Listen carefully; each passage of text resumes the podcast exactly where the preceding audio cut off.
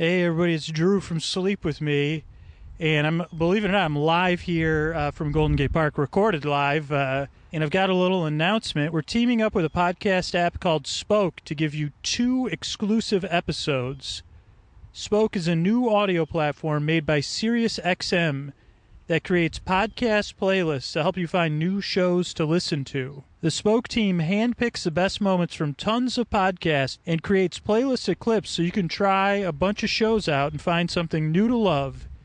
Each playlist has its own topic or theme. You could try out the Music Decoded playlist with clips all about unpacking and analyzing music, uh, or Slice of Life, which is all about the crazy or incredible things that happen to everyday people. Also, Spoke has fun, exclusive content from Feral, and that's why I'm here live at Golden Gate Park. I just concluded uh, recording one of these episodes that's only going to be available exclusively on Spoke. I'm lying here in the grass. Uh, you definitely do not want to miss these special episodes. Download Spoke now. It's free in the App Store or on Google Play. And be sure to check out all of Sleep With Me's exclusive Spoke episodes. You can find them all at spoke.com slash sleep with me. That's spoke.com slash sleep with me. Check it out. Uh, and I'll see you in Golden Gate Park at Stow Lake. Bye. Guys, I want to tell you about a great sponsor I have, Bombas. They're premium high performance athletic socks, and they're so comfortable you're never going to want to take them off. And because socks are the number one requested item in homeless shelters, for every pair of socks purchased, Bombas donates one pair of those to those in need. Almost 1 million pairs donated to date. 15% off the first purchase of four or more socks. Plus free shipping. So go to getbombas.com slash feral and buy some comfortable socks. Feral Audio.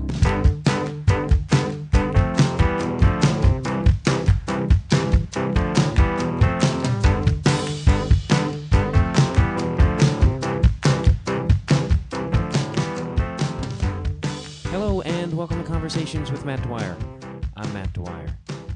If you like my theme music there, that's a band called Les Blanks. Go check out more of their music. Uh, if you're a first time listener, thank you very much. Uh, the show is just what the title implies. It is a conversation with me, and I talk to somebody who's had a great, fascinating life artists, musicians, uh, sometimes uh, radicals from the 60s. It's, uh, it's a pretty damn good show, frankly, if I don't mind saying myself. Uh, today is a really great episode. It's. Um, uh, it's Mr. Fred Stoller, who is an actor, an author, a, a comedian, and uh, some of the funniest things that have ever been sh- said on my show are said on this very episode. And uh, Mr. Stoller is uh, incredible. I think you'll. Uh, I, I don't have a lot of comedians on on the show. I think Fred is my third, and uh, so I I try to have comedians on sparingly. But uh, Fred is such a unique um, individual and with such a great story that I I had to have Mr. Stoller on, and I've been a big fan of his for years. And we have a, it's weird because we have a ton of mutual friends, and we've never met. I've never even seen him at uh, on the street, and I just think it was weird that we've never met. But I was glad to meet him and have this conversation. It's really, it's really awesome. There's, I was doing something weird and I didn't know it at the time during the whole. I my nose is like a little too close to the uh, microphone.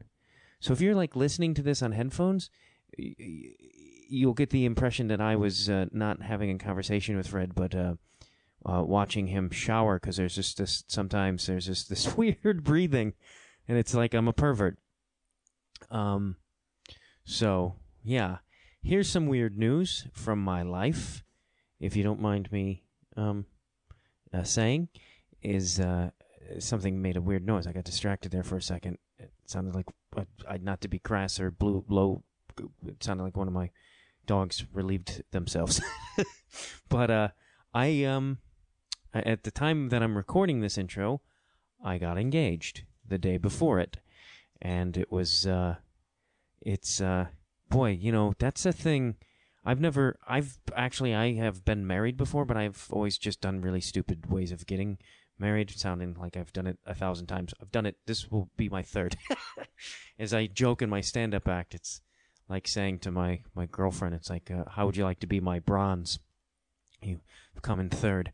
Um, but uh, it's uh, you know, even though you know the woman is going to say yes, as I know my my Kelly was going to say yes, it's just such a um, uh, it's it's terrifying. It is a very like guys need to get some credit from the world for like you know I've had I had to ring for two years. I was had a rash. I was so stressed out about this.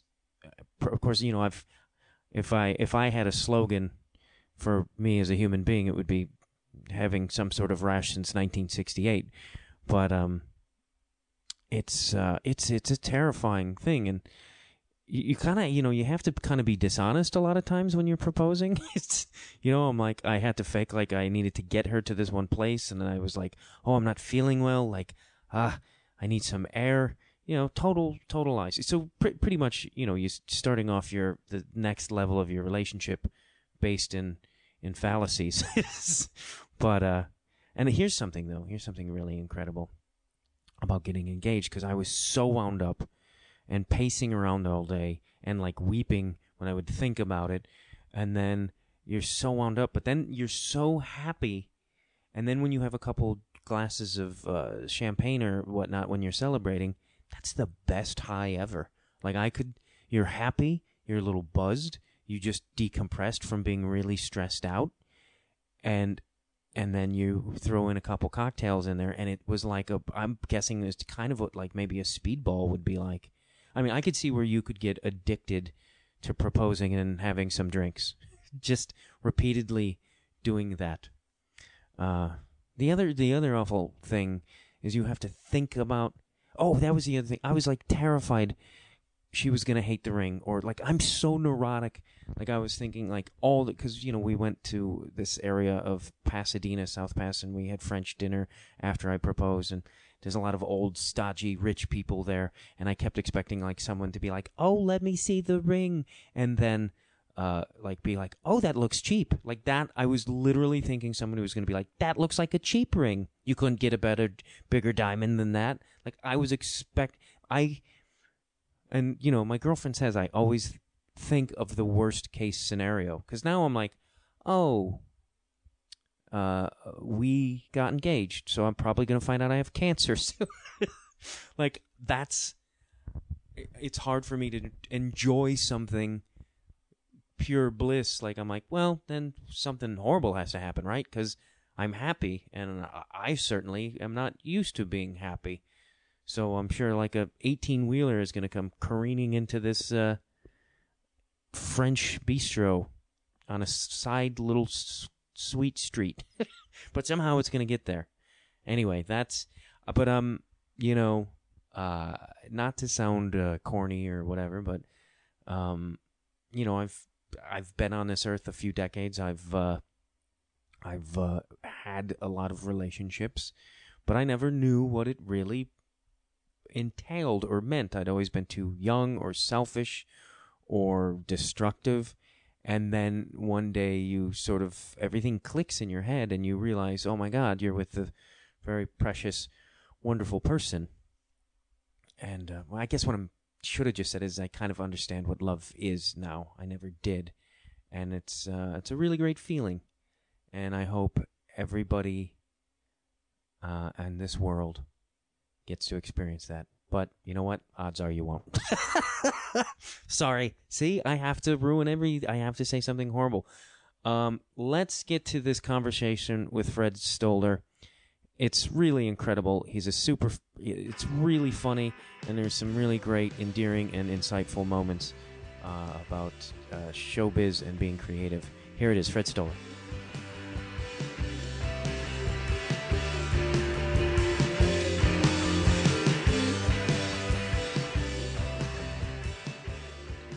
There's so many things that I don't know where to begin with you.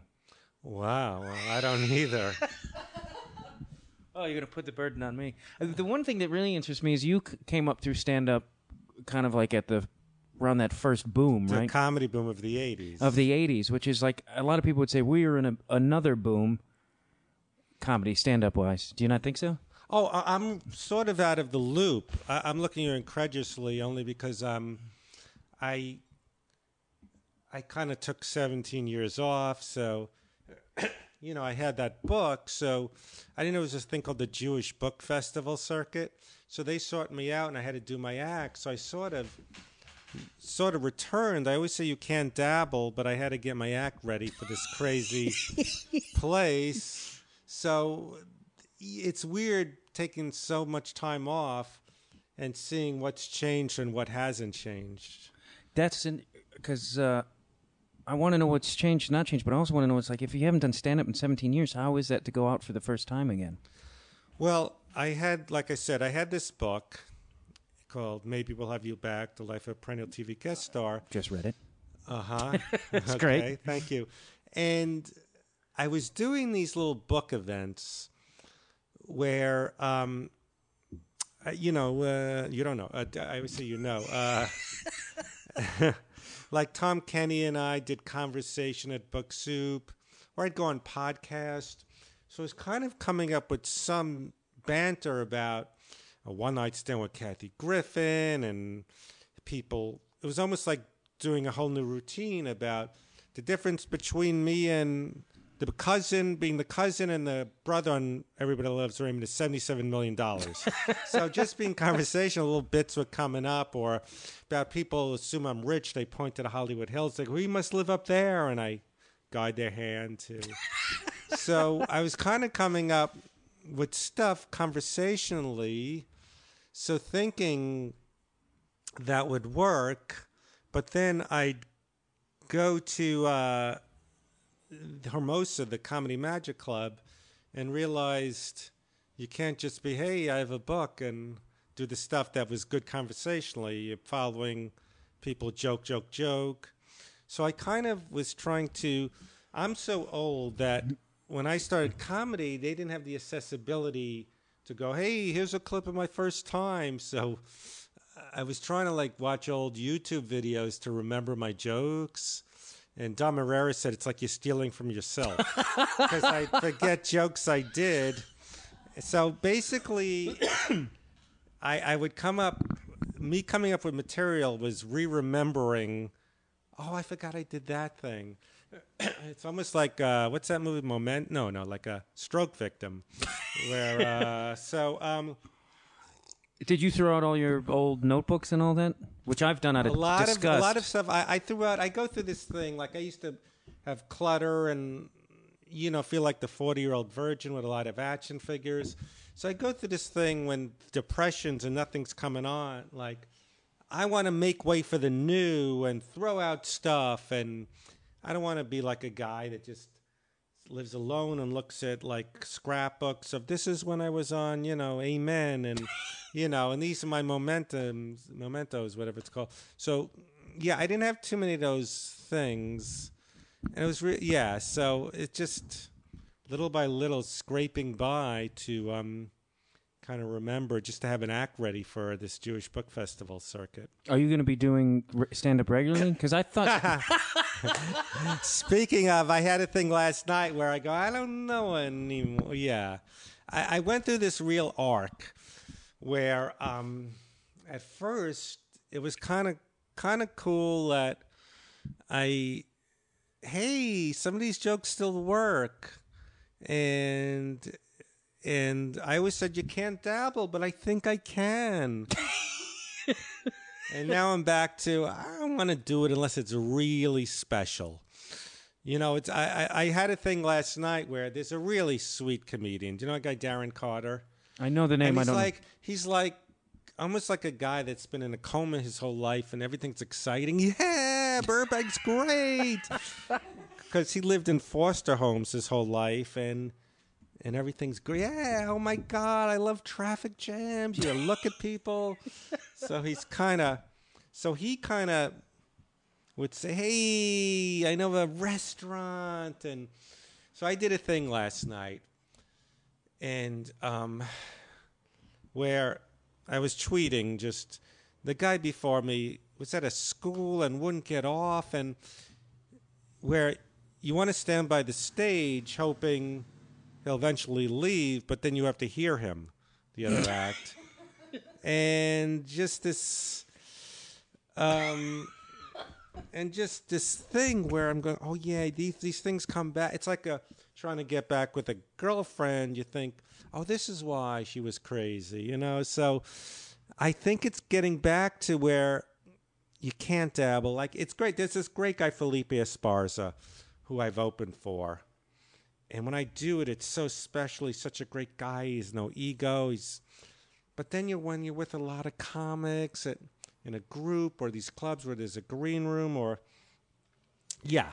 So my long-winded thing where after last night, uh, yeah, like things. It must be fun to go with David Koechner, and but if it's fun and cool and.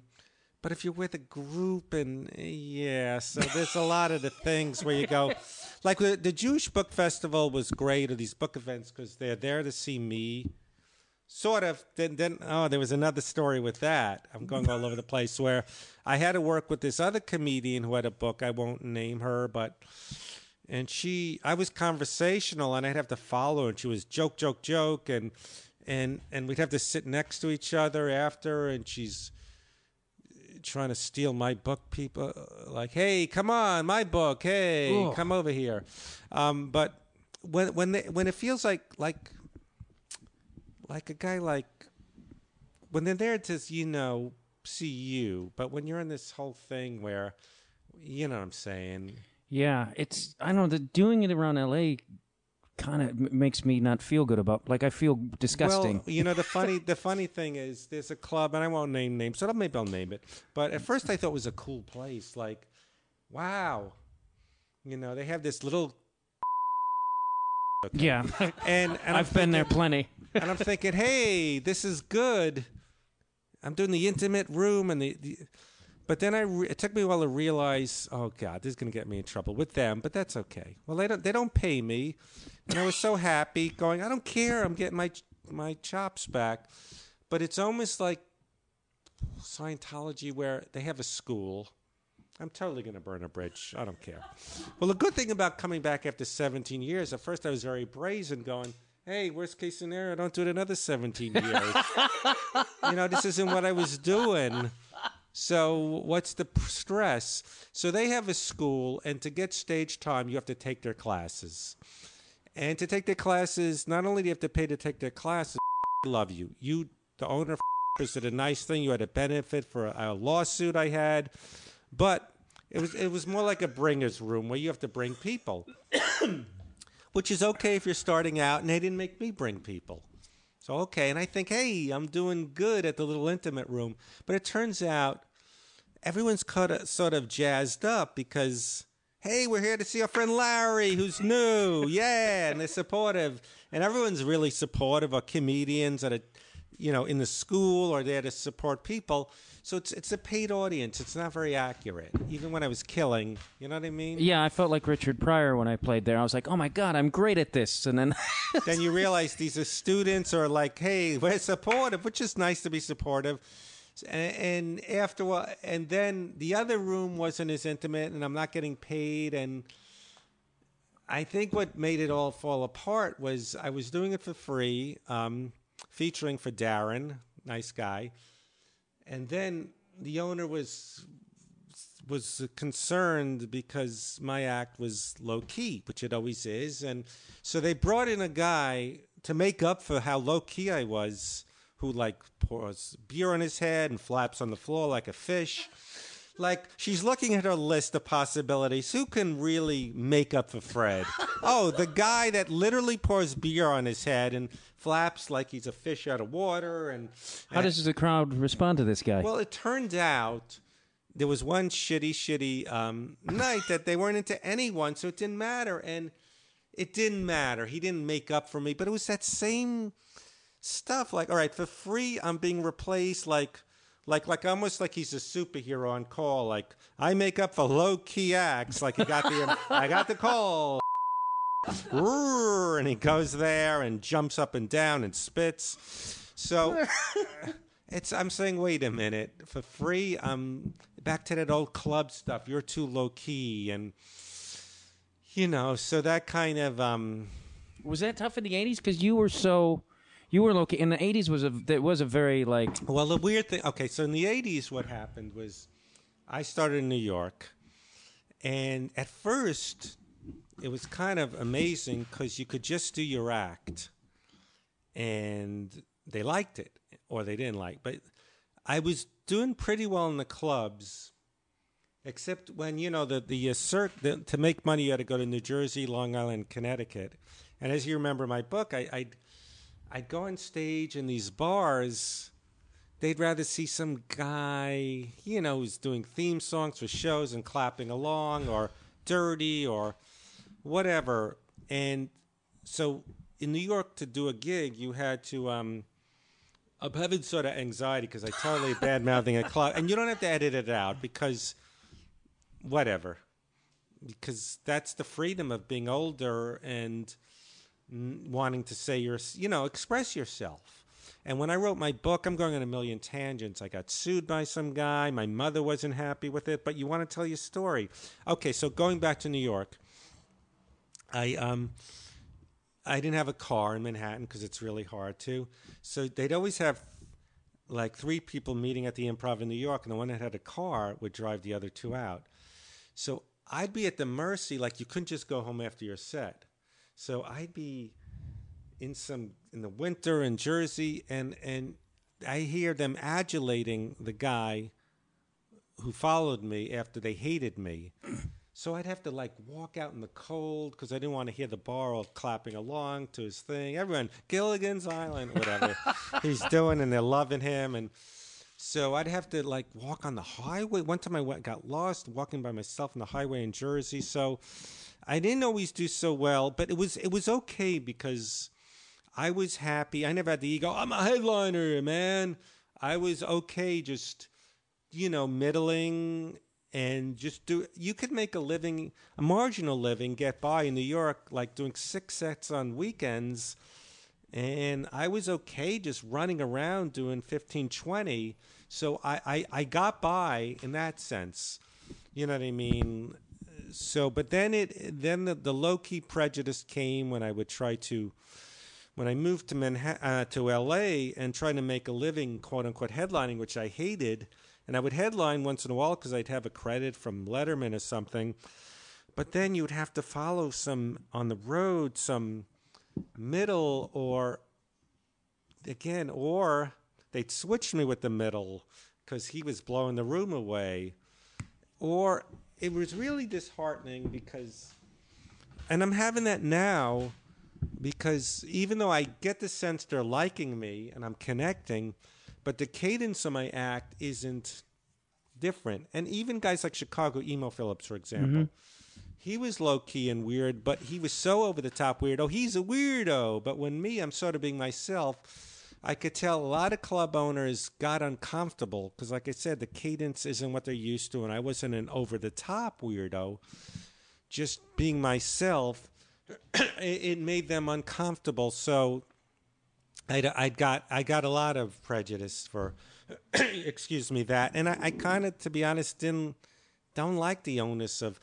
Well, this is my low self esteem. When I was first headlining, I'd see people lining up to see me an hour, like for the second show, and I'd see them in security guard uniforms, or they just got off at work at Foot Locker, or I assume that, and and I feel sorry for them that I was their weekend that that that I was the headliner. So you could argue not good self esteem when you feel sorry for people uh, wait waiting to see your show. You know they're waiting an hour, they're paying money on their weekend. Because Le- Letterman once said something, and I'm not comparing myself to Letterman, but why he stopped doing stand up, he never felt he's an entertainer. Like you open for David Koechner, I'm sure he's got a you know a whole band and Andy Paley and songs and I don't feel I feel like I'm an interesting, quirky guy, but so yeah, I never had that dude, I'm the headliner and so yeah, to get it coming back where oh this guy's we gotta make up like I said, at first it was really special, like people there just to hear me or my book or these little things, but then it became like yeah, they're bringing in the guy spitting and catching it in his own mouth to make up for me or clubs. So Yeah, it's that kind of element because I started hanging around comedy clubs in the '80s as a kid in high school, in Chicago. Yeah, and go and there was you know at the time during the boom there was like f- a few clubs and it was like but you go and see guys doing song parodies and like horrible ones like what you're talking about T- Right. and it's just like even as a kid I was like this is fucking garbage. Well, and another thing that that really, um because I'm curious what the new boom is, but but another thing that it became two camps. Well, the the jocks and the cool ones. Like um, then that whole '90s. Well, a few. There's so many reasons I stopped. Um, not only was a comedy boom, there was a boom of cable shows you could do. Evening at the Improv, Comic Strip Live, uh, VH1, um, Caroline's, Evening at the Improv. You know, so I was always it was good because I could make six seven hundred, but I was doing the same. It's always what's my next six minutes, and they all blended in. It didn't matter if you did the Tonight Show, and a lot of them felt comfortable. Dude, Freddie, do that joke. You know, the college graduate. So the they, the segment producers justifying their jobs would say, "I'm going to make sure he's got a strong set." So they, they go by sets you've done on other shows. So you, d- it was very stale. But then there was that hipster um, Mr. Show stuff that spawned, where um, the the Bobcat had a, a line that I give him credit for, and I steal. We were hanging out with all these people, and he goes, "They're all so cool, they cancel each other out," and and where I didn't have the compulsion like an Andy Kindler who to go to Borders. They had remember Borders, the Yeah. bookstore. They had book things. I didn't need the ego to be up every night, and these these these hipster rooms were sort of like. And Tom Kenny had a great has a great line. They're like the new bullies. These. There's a new thing now. I'm all over the place because I don't know what the new boom is, but there's a thing I call red carpet comedy where it's like, yeah, you know, what'd you wear, you know, or I hate that I love the 80s and that best week ever where they're just rolling their eyes and who's, you know, like, you know, this kind of Comic Con hipstery comic book. Yeah, Darth Vader in a burrito. Yeah, you know, they just make a reference. It's not, you know, so I can't stand these. They're like these nerds. They are like bullies because they're like snarky and going, yeah, here's a guy, you know, that nerd. I was a nebbish, a nerd, and invisible, and and and now. I'm a nerd means I'm the coolest guy in the world. Like meltdown and, you know, hey, I'm a nerd because I go to Comic Con. I'm a, you know, I'm hip. I'm into robots. So yeah, I saw a girl at a party who was like I mean like mo- she was a model. Then they wear the Yeah. Lisa Loeb glasses, and that yeah. So it's this yeah. I so it's so so during the '90s that started this whole thing where they're too cool to be funny, and they're like talking about. They think they're so brave talking about antidepressants or molestation or or cancer. And Norm Macdonald, I, I, I, I'm realizing as I talk this, all I do is quote other people. but he said, he said, it's kind of brave not to talk about these things. You know what I mean? Because it's, if it's funny, it's funny, but just you're so brave. You talked about the time you you shit in the street, or your uncle. That's so ballsy. You talked about touching yourself. You know what I mean? And it's like again, Norm Macdonald, Gilbert Gottfried are hysterical, but they're not trying to be cool or imitate cool people or. So yeah, I think in the '90s with MTV, that started with the very hip and you know, hey, and so Yeah. that that sickened me. And then the testosterone kind of world I didn't fit into. Like, dude, I did a fucking hour, a man, and I. So it yeah. So I like you know being conversational. Like I said, if they're there to see me or, but but when you're you're at a club, you're gonna be with a lot of people, uh, comics. So I like when I open for Felipe Esparza, it spoiled me because, hey, I like if I do this, want to be with who I like. Yeah. Yeah, it's the best way. I don't know. Like I, when I open for Koechner, you know, I middle whatever, depending on what we're doing. but after like f- a half hour, I'm like, all right, I don't really want to be up here anymore. I yeah. don't. I'm not like feed me. I'm Yes, like, all right, I, exactly. I want to hit the bar and just relax now. Yeah, and and when I got to where I expressed myself in different ways, my book or did voiceovers or I did a, a movie that went to festivals, I, I kind of the comedy sucked when it was the only thing I did. Then it become became sort of fun when hey, I I thought of this thing or you can do it if it's like I enjoy I was enjoying it first cuz when I don't I'm not trying to have a DVD or a CD or have a Netflix special, which are all admirable, you know, but when I didn't have the thing like, oh, I need the guy from Jimmy Fallon or Jimmy Kimmel to see my set, you know, if any of these hap- things happen, they're cool. But when I wasn't trying to get something, but th- but then it became the same depressing people to be around, and It's what I realized when I came to LA. It's like it. A lot of it stopped being fun. Stand up. as I, yeah, I, I'm sorry to interrupt, but like I, when I did Marc Maron, um, this guy from the AV Club, do you know what that is? Yeah. he reviewed. He reviewed my book, my Kindle single, my Seinfeld year, but he reviewed not the Kindle single. My Seinfeld year is a Kindle single. I'm plugging. I don't care about what it was like working on Seinfeld for a season. It did really well for a while, and he reviewed how depressing I am. I'm a quitter. I quit comedy. I quit everything. And a lot of people review me in, with that thing, thinking he quit. He's a loser. And this thing, I didn't know how what the AV Club was or how big it was, but there were hundred comments where people are chiming in. Yeah, that guy's a pathetic loser. He's so fragile. It did really well. This, and I, I have to thank Nathan Rabin because no, uh, people. If if I if someone said there's a there's a, a Kindle single or a story about a guy a fragile, depressed guy who can't function trying to work at Seinfeld, I, would go, I'd like to read that rather than a slick Harvard guy who knows how to maneuver there. So, uh, so I, I'm I'm censoring as I'm going to go. Here's a whole podcast about a guy who doesn't want to do stuff. I'm, do, I'm doing that again. But I feel like what that guy says is like, oh, here's a weak or like a loser who quit. It's like, I mean, you've been. At, that's the one thing about your book that's so great is like Trying different things. Well, that, uh, plus, like being an actor is not like I think people think like you're an actor in LA. They're just like, oh, it's just some fucking. I sit around drinking coffee until I like. People don't understand how much rejection and how much pain and how much perseverance it actually takes to fucking go out there every well, week. And, you know, the, I stopped doing stand up because I think I, I took it as far as I could take it. I didn't have that compulsion, and there were other creative ways I wanted to express myself.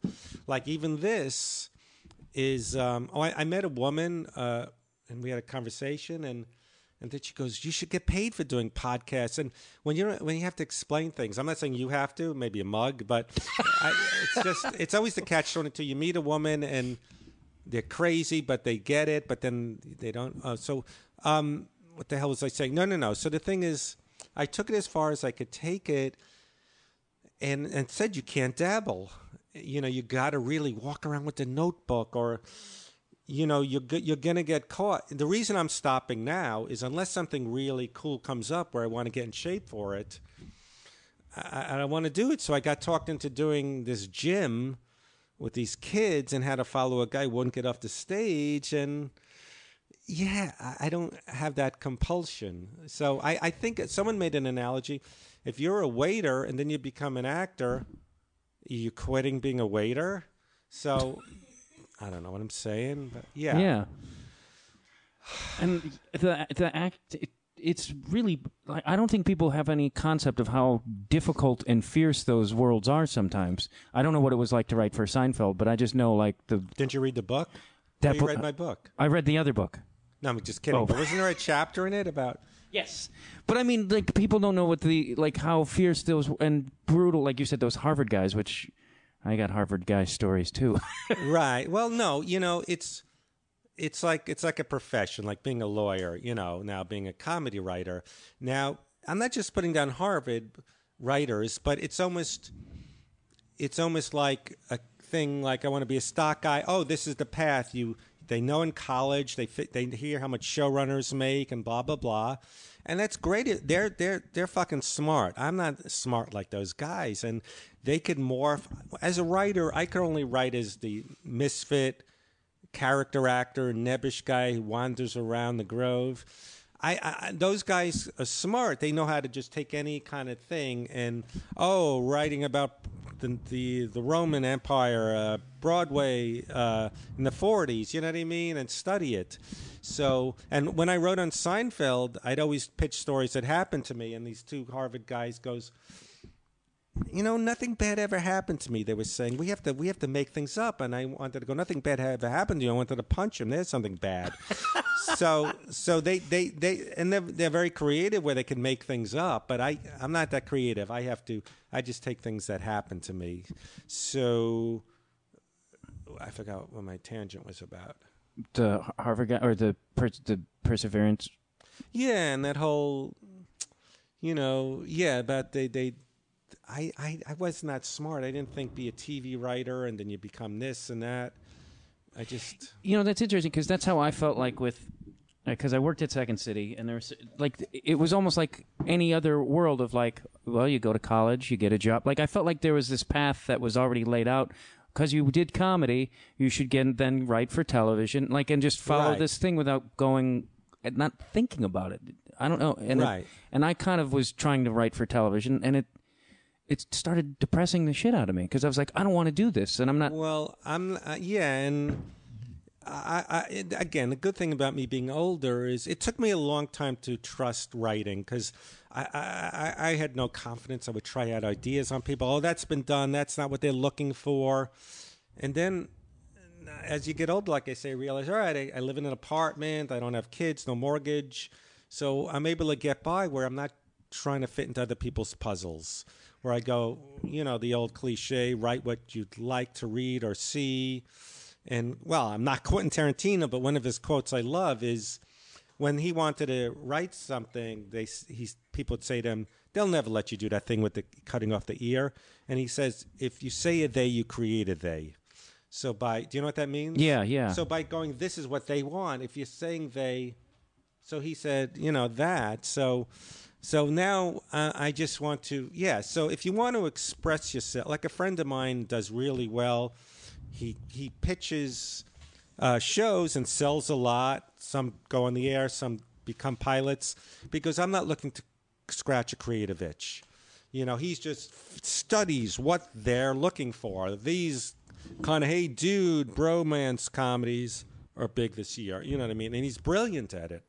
That's and like a science almost. It's just like a yeah. whole. So and he admits it, and he and he's he's brilliant. He could go into a room, pitch, and they love him. He knows how to do that. Yeah, and so I, when you're talking about writing world, if you if you, you know, if mortgages are very valid, kids are valid. If that's your life, it sounds fulfilling, but that's what the that becomes not so creative. If you're if you're like a guy like the late Drake Sather, did you know him? No. He was a, on a young comedian. I was on a young comedian special, but two of them are dead. And uh, Warren Thomas died of AIDS related, and and Drake Sather, uh, he may have been bipolar, but he he worked on Larry Sanders and Ben Stiller's first show, and then something's going to happen where you you could have that. Then then he was uh, he committed suicide when he was, and I'm not saying this is why he did it, but they were doing a remake of Mr. Ed with Sherman Hemsley, or then he had to work on Empty Nest. So I'm sure my friend Steve Skrovan, nine years, was at the mountaintop of Everybody Loves Raymond. He wrote on it, went executive produced, and that was nine glorious years where he could live for the rest of his life. But still, then eventually, you know, he's trying to write on these Nickelodeon shows where the kid goes, "We have the duty contest." You know, I'm, I'm making that up. I don't know, but you know what I mean. Where, you know what I mean. So if you're lucky, you could have nine years of a creative, great show, or Larry Sanders, but you were probably trying to get into. We're going to take a break from the conversation for one quick moment. I just want to ask for your help. If you can go to the Feral Audio page and go to the Conversations with Matt Dwyer page and uh, click on the Amazon link and maybe put that in your toolbar or something. So anytime you buy something on Amazon, we get a kickback of that money a little bit and it helps support Feral Audio and my podcast. There's no advertising on my show, so it's a great way to support. Also, if you can donate some money, that would be incredibly helpful. Uh, we always are in need of equipment or uh, new microphones and stuff, so that would be grateful. Also, go to the mattdwyer.com. You can see some photos of this uh, episode up there. It might be ta- be a couple days after this airs, but um, there's uh, photos from all my podcasts uh, and road trips and stuff. So check out the mattdwyer.com. Back to the conversation. Yeah. Why do you think that isn't for some people? It's not enough. Like they always gotta. Like some people, I just they just gotta be the number one guy. it's like I'd like I don't understand. Like Koechner said that to me once. You should always want more, and I was like, you I should know. always. I was like, you should be happy with what you have. th- well, that's my problem. I, I you know, uh, last night I had to wait as this piggish guy did like 30 minutes. And that's probably why he'll g- go far if you have an ego. If you, you know, um, and what you say is interesting because I never thought I'm the best man. I, I should have my own specials. I think, um, as they say, be careful what you wish for. I just, maybe I like being a quirky guy people recognize here and there and comes in and hey, and oh, he's funny. Yeah, see, that's why I stopped stand up for my ego. Yeah, I have a little ego, but I like when people go, "You're funny." They recognize me. I don't have to be on stage and not get off and and and do encores. And yes, that's why people make it big. Like people will talk. Sometimes I realize I'm going, you know, who's an asshole has a big ego. Then I go, Fred, but this is showbiz. You, you're supposed to have an ego, and maybe that's why they made it really big. So David Koechner has a point, but I just maybe it's frustrating, but I like expressing myself. The book has been the most fulfilling thing I've ever done, where I got to tell my story and not walk on eggshells, and I didn't make a penny from it. I, you know, maybe eventually I will, but it's a small publisher. But I'm maybe I'm happy, and again, I was happy doing these little book events, but I'm, yeah, I don't have that compulsion, and maybe that's why I never really made it really big because I'm not, yeah, looking to steal the stage and not get off the stage. But yeah, I think the perception of what people consider successful when you're a creative individual sometimes is uh, a bit garbage. Well, like I said, there's a difference between, and there is some. I'm not generalizing. There is some that, like the Vince Gilligans and the all that are really creative, really hit hit it big. You know, you know, who get to be creative and do something you know really loved by a big amount of people. But yes, then there's so much to talk about. Like in Hollywood, people get, and I was like that hard up for validation. Like there'll be people, my commercial agent, something, or I'll, and I've done it where, but then I have to say, Fred, you're, if you get this, it's something that's not even great. but we get hard up for a validation. We got to realize what are we getting so stressed out for? It's just a validation, you know. So you got to get away from that. So, so there is a big difference between trying to be creative and write and express yourself in your voice, and if you're being a TV writer that where it's about you know the mortgage and the deals and the stuff. A lot of it is uh, song and dance, or you know, you know, when I wrote on Seinfeld, I didn't know that. I thought, oh, this is a acting job, a writing job. I didn't realize these these these writers during lunch were meeting with agents, and they had three deals down the line ready. You know what I mean? Using the Seinfeld thing to get the next Castle Rock thing, and that's the next thing. So again, these people could do it. I'm not putting them down. It's just you know, I wish it's just different temperaments. yeah, I don't have. I've always been like, oh, I can just get a better lunch now. yeah, or something that feels good. Look, I'm not adverse to money. I'm not adverse. That's why I don't want to do stand up for free anymore. Uh, you know, I'm I'm just um, I'm not adverse to money. I'm just as I get older. You know, my goal is my goal is to not do things that make me miserable. Cattle call auditions make me miserable. Traffic, sometimes you can't avoid it. You know, being with certain people make me miserable. As I get older, it's hard to sit in these big cattle call auditions. I just did this show. It's a silly show for teens, but they they asked for me. I've done it three times. I haven't had to audition, and they're really respectful and appreciative when I do it. Is it something? Is it is it Breaking Bad? No, it's you know a thing with ghosts and for kids, you know. But so as I get older, it's it's more about it being a pleasant experience, and uh, so I'd rather just take my shot that people will seek me out to be in, you know, the flippity, you know, teenage show or you know whatever. I'm making things up. Or, you know, Freddie is the dude of the house, you know, whatever the show is. But, you know, as long I did one show actually, Cory in the house where I was in a food fight, that I don't want to do anymore, you know. But but again, if they request me and, and are appreciative, it just becomes just self respect and, and, and not uh, you know, and yeah, so so I'm like you in the fact that you know, and when I when I didn't get brought back to Seinfeld, people act like I was a, a pitcher for the Yankees that quit to be a paper boy. Like, like because I wasn't using that credit to get on other sitcoms. That happened only because it wasn't a great experience, and then I quickly got a lot of guest spots without auditioning, and thought that was my next path. So people they didn't understand why to stop stand up. They thought there was something wrong with me. It's the ultimate. What's wrong with you? And they didn't understand why I wasn't using my Seinfeld credit to get writing jobs on Caroline in the City and these things, which again, valid things. I enjoy being on them, but you have to sit in a room with some loud, aggressive people and throw out jokes. And I don't know how to write that kind of stuff. Yeah, I had a friend. I'm gonna just get. Uh, I had a friend who said he was working on a like a nightly talk show thing, and he was like, you know, the whole life I, we did comedy and theater. He's like, and I tried to avoid having an office job, and now I have an office job. He's like, he's like, it's a Yeah. good one, but there's it's a great there's a King song working at the factory. Check out where he he always didn't want to work at the factory, and then he got in show business, and he was working at the factory. Felt like, you know, yeah, yeah. It's I mean, look, there are some people that love it. I always quote reference my friend Mike Rowe, who growing up watched the Dick Van Dyke Show and wanted to be that guy at the table.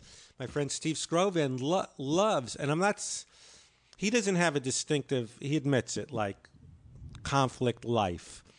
He loves morphing into whatever show he is, like a detective, like a puzzle. Okay, this show is about Ireland. This show's about whatever. People have Tourette's, and he'll do the research, and he loves that. You know, I could only write as this goofy guy. Have you thought of trying, uh, not trying, but have you thought of writing anything? Because the book you have done has been all personal stuff. You thought thought about exploring like fictional writing and all, Yeah. based out of your Well, Freddie and Vinny, which I ha- didn't see, I couldn't find it, on like in short because I got hipped to it too late. It's on Netflix streaming. Fred Oh, and f- Vinny. That's another true story that. Uh, yes, I would let you know, but the thing is, if I tried fiction writing, it would still be the lonely, weird misfit guy. Um, but I want to try to, yes, make it me, but not so, so, so memoir, auto, you know, make up things but twist it a little bit. Yeah. so I'm, I'm, I'm dabbling with that now. Yeah, because the I, I just I like I was just curious because I do like your writing and like yeah, I mean I just thought if you jump, you know, that's usually the next step or a another step is like all right, I'll try to write something that's sort of Right. goobly goo. Yeah. That's not even a word, Fred. yeah. Something like that. Yeah. and you're also doing the thing with your you're doing the phone calls to your mother. Is that not a, something I should bring up? Well, you could bring it up. My mother doesn't know about podcasts. What if she was real savvy? What if she was one of those uh, uh, Mr. Show guys? She just loves Mr. Show, and sh- she's really just into You know, that whole comedy sa- world. The funny, sad thing is, I just cut cable to save money, and, and she has cable. but no, because she lives in a retirement community where it comes with the place. Um, but uh, she doesn't know how to do a cell phone or an email. You know, it's. Uh, but basically, make a long story short. Um, well, no, I probably won't. But uh, the Tom, the, the the Tom Kenny messages. Yeah. Could I run to the? ba- I'm so neurotic. Don't You worry can about it. Keep that in. That I need the bathroom. I was drinking too much water. Okay, sorry. So I my my book. My mother won't read it because it's real stuff and it's too painful for her to read.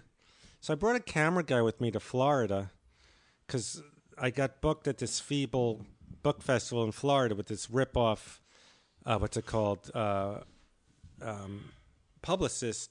But it was at a Spanish-speaking mall, and I had to sit there. And so I brought a camera guy just to film me talking to my mother about why she won't read the book. so I have footage with that. I want to do something with that. But there's this other thing where it's a strain talking to my mother. It's a strained relationship. You know, she. I kind of I'm on, eggshells. Why are you always alone, Freddie? What's wrong? What do you do during the day? You know, so I okay. So just to backtrack a little, Tom Kenny, who you know, just fan face this. Um, Tom Kenny, who you know, right? I I know his wife. I've known his wife also Oh, since I was a- Chicago. yeah. I've obviously SpongeBob does a million things, and I did an animation show with him. And one time I played a recording of my mother talking about Florida at a movie mavens club, and they got a kick out of Tom and his wife hearing her. So I made up this scenario that um, one of the guys on Handy Manny, um, one of the actors, he thinks you know he's very piggish. When you have a line he likes he pushes you out of the way and throws you down. And and i'm just i, I just would make up this thing how he needs attention. So you know and he cries if he doesn't get attention. And my mother was just saying that's awful. Oh i said that he broke into our locker room and stole my wallet. That was my first one. And he and he wouldn't give it back. And you know so tom and jill loved hearing this. And andy paley our mutual friend got a kick out of it. So just the next time i talk to my mother you know to you know i shut off because you know when i try explaining things to her she doesn't get it or she just panics so so then i pressed record again and made up another story how that I, there were so many that in the cafeteria, Tom takes the, the food of one of the kids, goes, I have a bigger part than you. Or he walks and, and he eats his ice cream and the kid cries. Or how Jill, then Jill loved hearing this, so I got her involved. How she came in and she was cheering, That's my husband. He makes the money. When other people do their line, she'd boo them. and the security guard took her out and she was crying and then through a window across the street she'd stick her tongue out and boo us so uh, andy paley this mutual friend it, it made me have a purpose so when i talked to my mother to make it fun i'd make up more scenarios of these things tom does like like he's a troublemaker like he just did another voiceover and these other guys were chasing him and he ran in and shut the door and they're pounding on the thing and or one of them was they put him in an isolation booth so he wasn't disturbed by the people because he tackles you and he's pounding on it so uh, so then i tried stop oh one of the things so then my sister calls me up she goes you told pearl she can't say mom that the guy from the voiceover drives by your house and laughs because I only live in an apartment, not a house. So he drives by and laughs. And so I had to say, please don't tell her, but yeah, I make these things up because it makes it more bearable talking to her. And then I, I have such a nothing pathetic life. I love playing them for Andy Paley and Tom. And then, uh, so I, I, so I tried to stop because I thought I, I said I'm going to get caught. So then, but she kept asking, "How's that guy who thinks he's better than everyone?" so I, I made up that. Oh, we once had a, a person, a counselor, come in who had to deal with difficult people, and he told us when he comes in, give him attention. He needs attention. So, so, so he doesn't act out like he he play a song he learned. We'd have to clap along, or he shows karate moves. and my mother goes, "Why do you have to, you know, placate him? He's no better." Or then the counselor, he had another thing where he'd run to Kmart next to, to the, the studio, and on his breaks, he'd laugh at people who worked there because he's better than them, and he'd come back and that would get his aggression out. You know, I'd make, I'd say these things. So, so I, I, I try to stop, and she keep asking how he's doing, and then, and then finally the show was off, and I I just said it's a wrap party, and how Disney canceled it, so him and his wife walked around with Parkers protesting, saying Disney is cold. You know, and then they fainted because they needed water, and so the, it just kept going. So I wish I would have thought to do that with it because my mother's incredibly tedious to talk to. But I so it, yeah, I make up these this thing, and Tom became this whole other character. But finally, I had to make up that he moved to Vermont, that they drove him out of town, that he was doing these things where he would go into other people's yards, him and Jill, and take their toys in their mouth like a dog and climb over the fence, steal things. So finally, he got in the car and to leave, and people were pelting him with tomatoes, and he he held his kids up as human shields, and so now he lives in Vermont. This is going to make no sense to anyone out there. I don't. Uh, it's killing me. I have I- some of those, yeah, messages I'll, I'll, I taped. I'll play for you. So, Andy Paley's been telling me about those for like 4 I'll- years. Like I would know, just get again, this Andy's is how- but version. Maybe they're not amusing, but I just Paley lives for them, and that's why I kept doing it. And uh, he just, yeah. So again, it's sad. It, it's it's it's actually sad that the only way I could communicate with my mother is making up a fictional villain, and she would side with me, saying, "It's okay, you live in an apartment. He shouldn't taunt you for that." So basically, it ended up giving me camaraderie with my mother, some empathy, because someone was more of a bully to me than she was. Yeah. yeah. Well, sorry. Oh no, I. No, I like when I get empathy that that you're affirming it's you know okay to live in an apartment at my age and why don't you own property? People. I've I've dated single moms where the kids will say, "Why do you live in a house apartment at a house? You've been on TV," and they keep bringing it up, and uh, and I, I I lost it at, at an eight year old.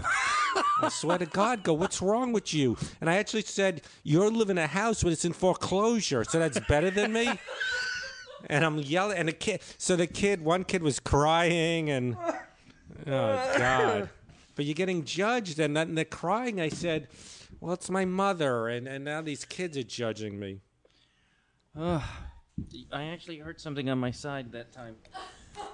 I uh, no, I mean I relate because it's like I came from a very working class family, and it was like to, when I said I wanted to go and do theater and comedy, it was like I, I, could have I should have just said I could have said the worst thing on earth, and it would have probably been better. Like it was, they just looked at me like, "How dare you?" Well, you know, one thing I did my act, and it sounds like something I made up, but it was true. Back in 78, when I quit college to be a comedian, it wasn't like it is now where it's a profession.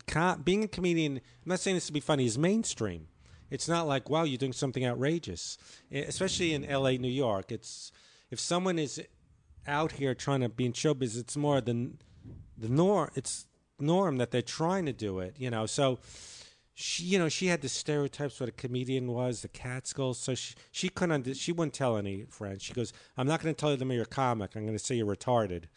that made more sense. That, so yeah, so it was, um, yeah. Oh, I forgot what I was saying. Oh, yeah. you were saying. When you said you started stand up too, though, there was like now there's like you could go to a gabillion places just in LA alone and do stand up. Like but there was like there wasn't that many places to go.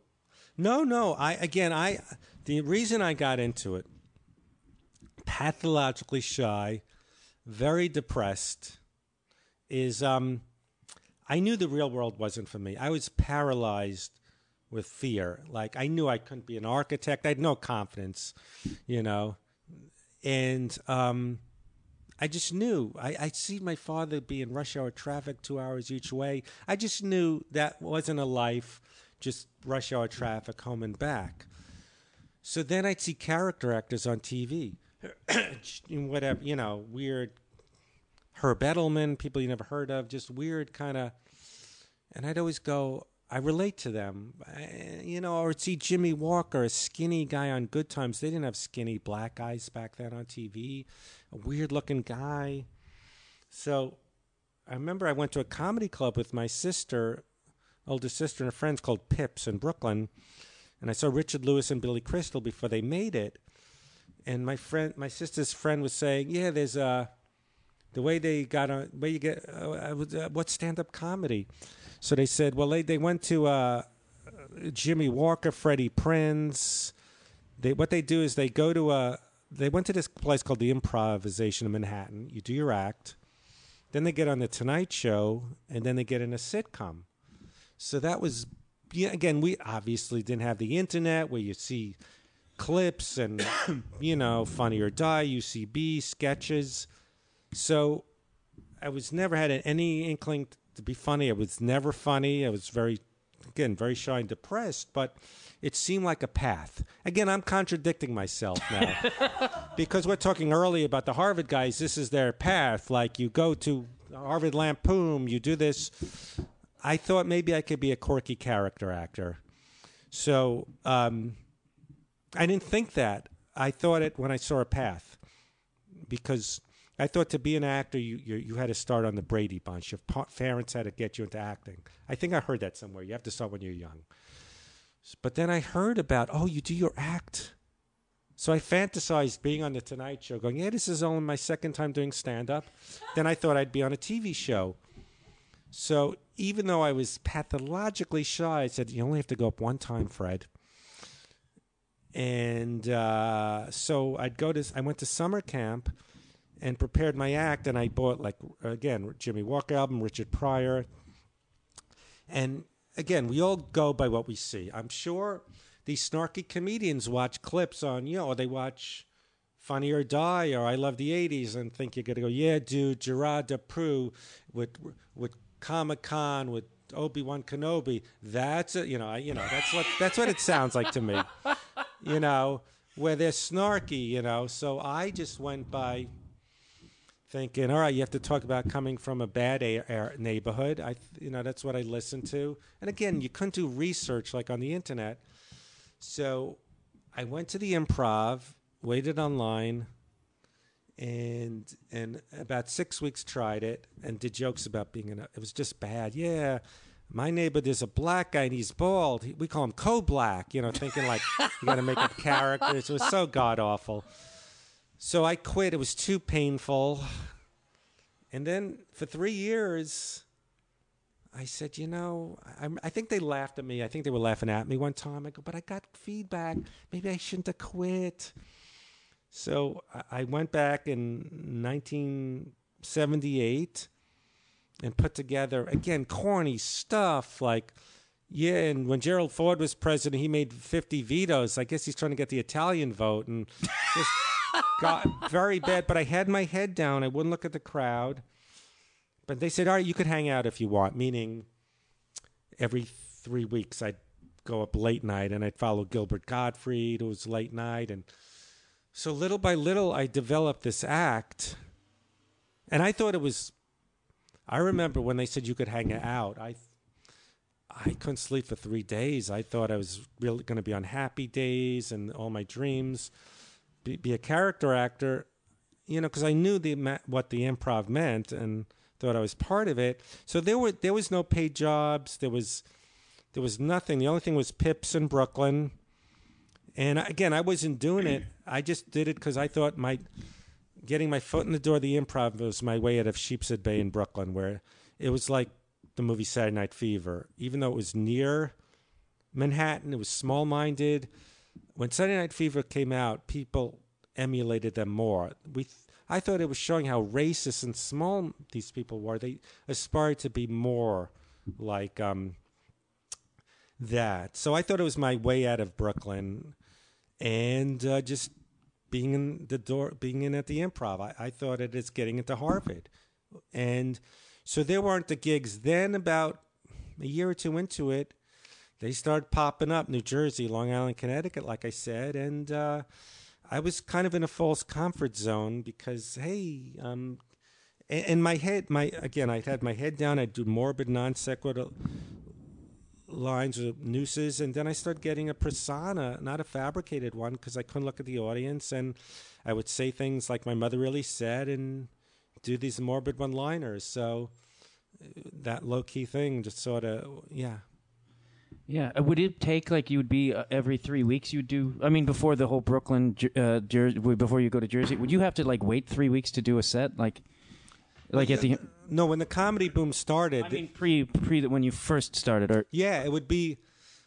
Yeah, I I just um, it was hardly ever getting on late night, and but once in a while I'd get on, and maybe they s- I, by accident was getting laughs, just saying things my mother said, or just weird things I said. So just this weird persona, and and you know the late Ronnie Shakes, a great comedian, kind of encouraged me, and people people encouraged me. They they saw this, they saw something, and he, and. uh do you, do you think that performing and all that stuff helped overcome that shyness a bit? Well, it's weird because a lot of people still don't get it. I'm still shy. Hey, you got in front of people. I'm shy one on one or trying to meet a woman. It's funny trying to meet women. Like, I'd stand when I do an act and wait when they came out, and hopefully one said, "Hey, you were funny." I'd just stand there, like and greeting people as they came out. So I, I had the crutch of wanting them to break the ice. so I'm not, I'm not good. You know, if someone doesn't go, "Hey, I've seen you. You're funny," so it, it, it, it was two different realities. Because actually, when I did it, people would smoke a lot in those days in comedy clubs, and there would be a big billow that. of smoke. And I wasn't. I was okay if I didn't see them individually, but if someone came that I knew, they were just like a clump of people. So it wasn't. It was two different things getting up on. St- and again, that's why my persona was not looking at the audience, and uh, because I couldn't, and then I had to come out of that. Yeah. That's Well, sorry, sorry. I want to oh, go. Sorry, oh no, what did- what did you want to do? just go back to one thing. I Oh sure, absolutely. So when I'd go on the road, when I did New York, it was sophisticated, almost like jazz clubs where you could just do your act, just come up and open with something weird, like look at them go. I was killed in Vietnam. That was like an opening joke, or and but then when you do the road as a headliner, you ha- I would bomb until I realized I had to acknowledge I'm on their turf. Oh, I did Chicago. One time I did it in 1988 or 89. I opened for Ellen DeGeneres at the Improv, and that was before the Bulls were what they were. So, so then I, it took me a while to realize you can't. You have to acknowledge. And there was actually a, there was like a, a store that said, "Do mopeds, do drugs, not hug. Do dr- do mopeds, not drugs." Something, a moped store. So I'd make a joke. Yeah, you always have that option. You need to acknowledge you're on their turf. Like I said, the yeah, the Chicago Bulls. He's really good. And even if it's not a great joke, they like that you're catering. So I bombed when I did um, Texas, but then I had to acknowledge. Oh, here's the Jew on your turf. I'm the New Yorker visiting you. So when you did colleges, I had to always ask for the school paper and make a, hey, Mrs. Mendelssohn got elected. Ah! so it really waters down your act. But I admire acts. Uh, I think Al Lubell, uh, great comic, could just do his act. He can't cater, but I had to cater. You had to go, oh, here I am, and whatever, Miss uh, Toronto. So so it got watered down when I'd headline. It's, I mean, it's a lot different out in certain parts. I mean, as you know, but it's like you have to kind of alter things a little bit when you're playing. You know, Yeah. somewhere in Ohio, it's like they're not. Here in those in New York, you can be a little bit more sophisticated. Out there, you Yeah. can't. Sometimes your risks screw you. Well, you know what? You know what's weird? Um, the low energy stuff. Like, I remember I'd go somewhere and you'd always get the one guy, I got you, like showing he's the smart one. and he's always, apo- oh, there's one apologizing for the hicks here. You'd always get a nice one apologizing for the not sophisticated people. But then I'd always, did you get out, it's just Virginia Beach or it's, it's not sophisticated, it's San Diego. But then I remember I did San Francisco and the punchline, I didn't do so good. I think because it's like right touristy. Remember, it's like on the uh, if you've done the punchline in San Francisco. I've never done that. But it's more like the uh, the pro, not the promenade. What's the thing where they go on the dock? Um, Oh, fu- yeah, I know. yeah. But you can't go. Oh, this is San Francisco, Fred. They don't get you. But but yeah, they they they they're much. They're very comfortable with the cadence of a comedian. Again, uh, in a perfect world, I'd like to go to places where, hey, Fred Stoller, we'd like to hear his stories, not the you know the template of the comedy club. Da, da, da, da, da, da, da, da. They're playing the Blues Brothers. Ladies and gentlemen, welcome to Reckabees. And tonight we have a show. Yeah. Have you compiled any of this, like for a one man show? I guess that would be. That's what they. I said one man show to somebody, and they got. They were like, if they just didn't call it a one man show, I'd be interested. that, that you know something um i kind of would like i still don't have that jones to fred at the theater talking about you know um there's a lot of headaches where bugging people to see you and get in the theater and and i always feel guilty when they have to pay to see me like asking friends um if it happened because it happened you know, um, that's why that Jewish book festival is great. I, I, I, would like to have another book just to tour with it. I love that. I love here's my book, here's stories, um, and they fly you around, or even at bookstores. But um, I don't know if I want to do a theater where the set is a chair, and you know, and this is my Welcome Back Kotter poster. And let me tell you what this means. And the light goes dim. Um, yeah, I wish I had that drive. Yeah. That um, There's a lot of storytelling shows now, which I know nothing about. I just know there's a lot of them out there. you know, there's there's I hate scenes, and there's so many different scenes. There's that. What's that scene? Sit and spin, which at first was good, but a lot of them self-congratulatory, and a lot of them are showrunners. You know that are writers, and they make a lot of money, and they're. Then it became stand-up, where they just they're doing dick jokes and talking about going to a strip club and again i don't like scenes i don't like being with a lot of people. Yeah, I I never. I don't think I ever saw Sit and Spin. I some of those other shows though. I felt like I was just like, like you said, it was just all everyone being like, "Hey, aren't we great?" And I was like, yeah I was like, "Dude, some of these i want to shot it that's a great thing for a storytelling venue we should call it aren't we great you know yeah i hate having to do things where where you're asking people to pay to see me hey friends see my show fred the storyteller uh, I, that's why i like books and the comfort of uh, actually sometime until they got to be morning zoos i like um, I like doing radio shows where you're just conversational. I mean, I like this again. You know, if you could figure out how to monetize it, but I like telling a story. That's why it's great when the pressure of monetizing things. What can I turn this into? Goes away when you could just be creative and express yourself. But I don't. I like telling stories, but I don't like the storytelling venues. Yeah. Would you ever want to do your own podcast, or does that sound grotesque as well? Well, you know, there's a few problems with it. Um,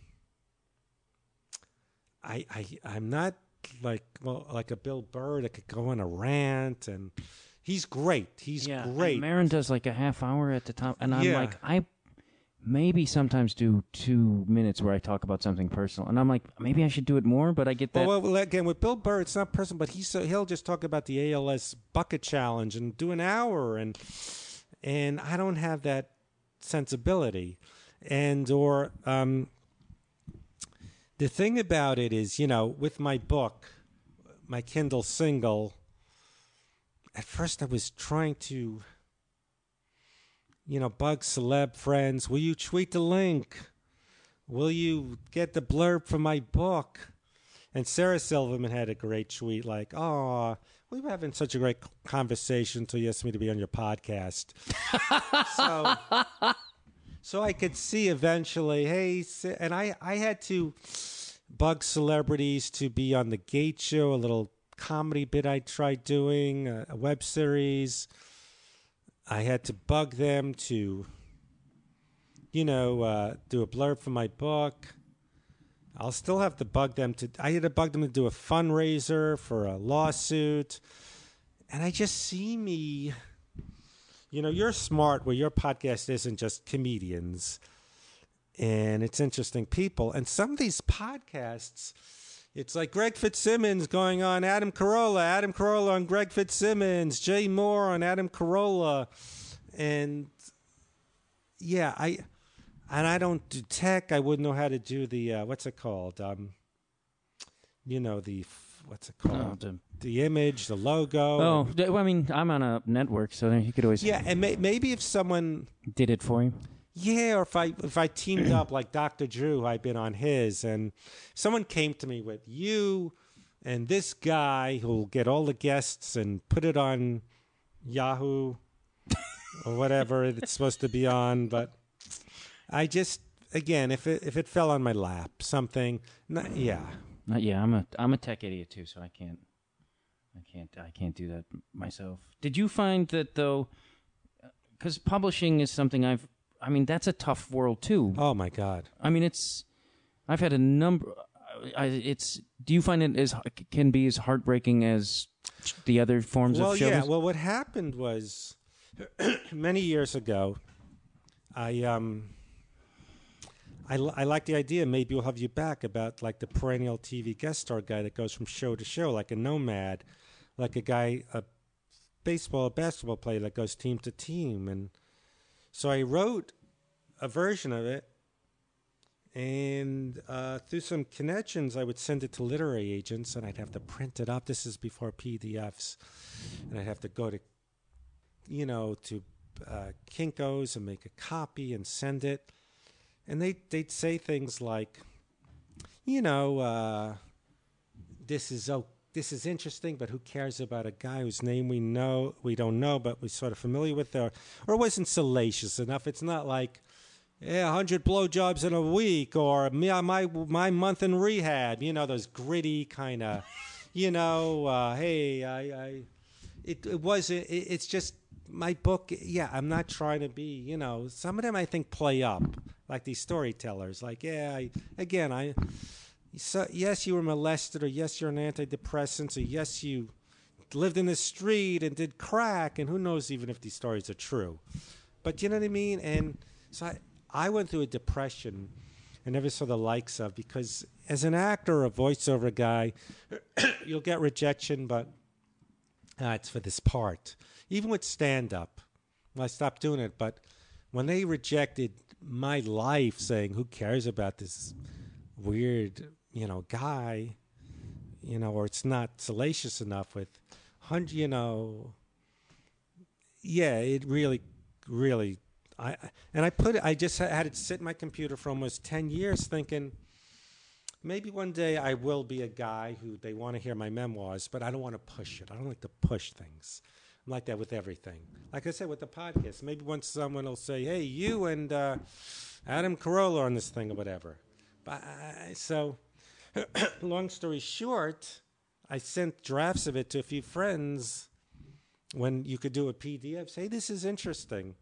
And I said, yeah, but I'm not the perennial guest star anymore, but these are old shows. Hey, maybe you should revisit this. So then I, um, I, I, I sent it to a friend who, uh, great guy, and he actually went to Harvard, uh, David Handelman, who um, said, yeah, you know, I think, uh, yeah, people tell me this is good. And he said, if anything, I know a guy in Kindle Singles. He's the editor. He What's Kindle Singles? It turned out it was a pretty new thing where it's on their main page, and these little things that are 40 to 60 pages, or maybe less. And I, I just siphoned off a chapter and, and, and redid it, and I added new stuff and called it my Seinfeld year. And it was, it was, uh, and they did a nice cover art and got great reviews. And I got lucky where I went on Marc Maron and, and Marketplace saw it and it did really well.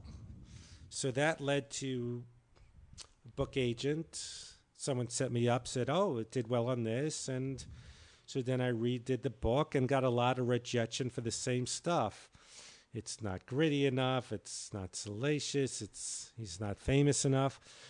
but then one uh, little small publisher liked it and almost a non-existent advance. So yeah, it's hellacious. So, You- but but these these things happened that helped it. You th- it's depressing to me that like publishing because you th- would hope that maybe there's still people out there who are like, let's put out some good books, and they're like, no, make it. It's still about. excuse me. Um, if your podcast was in one of the top ones, I don't know what it is, then it would be easier. Or if you had a real angle, You know, or- yeah, but like a lot of them, a lot of them, they want to know how many Twitter followers you have. If you're the guy, like again, I I- I'm not versed with comedy, but Rob, Rob Delaney has hundreds of thousands Twitter followers. He got a book. Um, you know, or yes, it's still a lot like who'll plug it, who will do the blurbs. So it's yes, it is. Editors now aren't the old days where they edit. They are more like agents going, well, he's a regular on this podcast, or you know, he's big from this. So I had a yeah. So I found a very small publisher. excuse me, but they, you know, they kind of had confidence that okay, he's a comic, and I'll, and I. It's funny, I lied. I, I said open invitation to go on Jimmy Kimmel anytime to plug the book, and I, I fudged the Twitter things which they could just go to. So, um, so then my joke is, uh, they said, "Why aren't you on Jimmy Kimmel?" I said, "Oh, that was when he had the twelve o'clock show." the, the, the the thing went away. So a lot of these authors, you know, will or they'll they'll just find some hook like, uh, you know, if you could get a forward, Jerry Seinfeld wrote a forward, and it became a big book. The uh, what's it called? Letters from a Nut. You know, or something, but yeah, it's still that stuff, and it's frustrating. It's like show business with everything. Like, who's attached with it? What celebrities will do it? Like I'm sure if anything you pitch, you'll say David Koechner will be in it, you know, and you know, or maybe he won't, but uh, but it's it's it's a lot of that stuff. It's I don't know. It just it gets so frustrating because it's like it's so not what it's what we wanted. It's Well, not look- being creative. It's Well, I got lucky in that um, the Kindle single had Seinfeld name in it, and uh, what's it? I forgot what it's called. Um, my Seinfeld year, and it was stories about Larry David, uh, Seinfeld, um, some Matt LeBlanc stuff. So, and there weren't a lot of stories behind the scenes at Seinfeld. So, yes, I I admit that if it was the Kindle single was, uh, yeah, me and my mother is something, it might not have uh, passed. That was uh, one of my favorite stories in your book about Matt LeBlanc, and it's not it's not about him, but Right. just that cock. And I, not to I don't want to like you just reiterate your whole your book, but it's a great statement about LA. Is like how he's the star of this sitcom. He's super cocky, and then it ends, and you both are at the same commercial audition. Right, right, right, right. And it is. It's like LA will, because I had like my first thing I booked here was a three day shoot. I had a trailer. They had crazy great food on set, and then the, day after, uh, you know, I was in a bar mopping urine. it was like, and it was like, he's like LA will just take it out of you. Yes, yes, it's uh, y- y- yeah. That's why you kn- you think, oh, I'm here. This should be this from now on. Yeah, I did this. Now I'm at this level. No, it doesn't quite work like that. Yeah, I, I even I have some friends who are like, you know, yeah, you almost get it, and it's like this town is like, and they'll get a little cocky, and it's like this town is filled with people who almost had it, who had it, who don't have it, who had a lot, and now they are a security guard. Like it's like, Yep, yep. That's why I don't take things for granted and enjoy like being on that silly Nickelodeon show last week. And like I said, it's all about what is soul killing or not, you know, and what you like and what you don't like. Yeah. yeah, it's. uh I don't know. I think that's a good place to end it, actually. All right. Yeah. It's it's uh well this was pleasant and and it's that's what it's about. It's about enjoying yourself and uh and again, I I'm uh, people misinterpret me and they misinterpret my book and even my movie Fred and Vinny. Oh, it's negative, it's depressing. I'm just telling my story. I don't I'm not people Yeah, I'm just saying I am grateful there's a lot of fun stuff. You get a hug from Jennifer Aniston. I think the fact that I didn't have this big thing like Caroline City regular, I'm just throwing names at, and then, you know, or the big guy at the top. So it kind of makes it like that I never had that thing you could fall from. That I appreciate just these little things that people think as big falls. Yeah. Where can people find your? What is your? your you have well, a website. Kindle single, my Seinfeld year is on Amazon, and it's probably even free. They have a thing they offer you called Kindle Unlimited for a month. And the same with my book. It's on all the things, the Kindle. You could get it from Amazon or BarnesandNoble.com. And you could, Your website. yeah, FredStoller.net or Twitter me, and and uh, yeah. Great. Thank you very much, Fred. Thank you so much. Thank you for listening to Conversations with Matt Dwyer. I appreciate you listening. Please go to my website, themattdwyer.com. Uh, check out my, uh, that's anything you need to know about me. Blogs, Twitters, photos from these podcasts will be there. And uh, donate money if you can. Go to the Amazon link at the Feral Audio page and, uh, you know, use that to buy some shit so uh, we could support live podcasting. Thank you very much.